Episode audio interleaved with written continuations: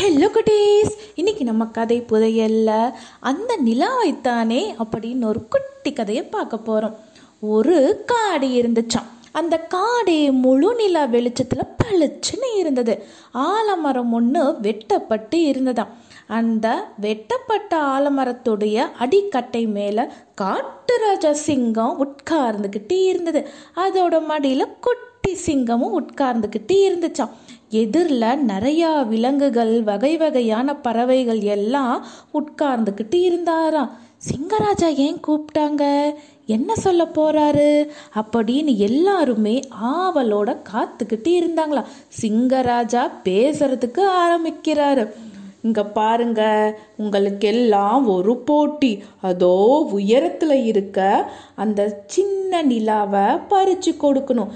யார் பறித்து கொடுக்குறாங்களோ அவங்க தான் இனிமேல் இந்த காட்டுக்கு ராஜா.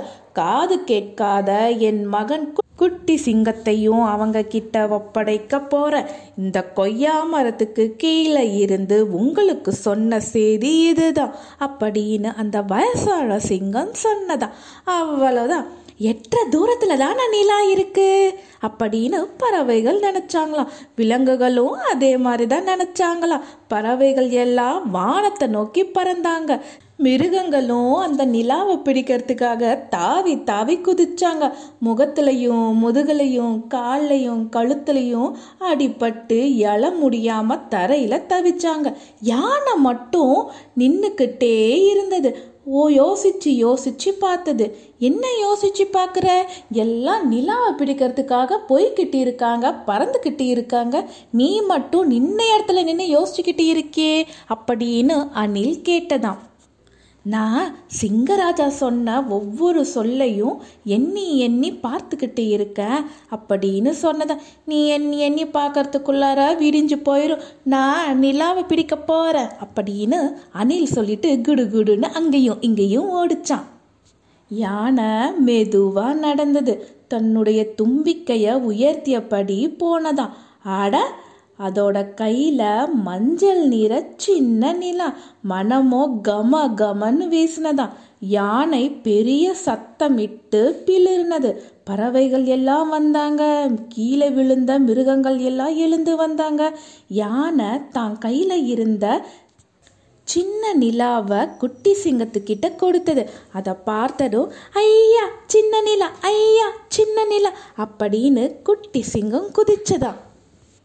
மஞ்சள் நிறத்துல சின்ன நிலா அதோ மரத்துல தொங்குது பாருங்க, கொய்யா மரத்தின் மேல ஏறுங்க, சின்ன நிலா உங்களுக்குங்க, சின்ன நிலா உங்களுக்குங்கன்னு அப்படின்னு பாடிக்கிட்டே குதிச்சு மகிழ்ந்ததான். பறவைகளும் மிருகங்களும் குதிச்சு மகிழ்ந்தாங்க.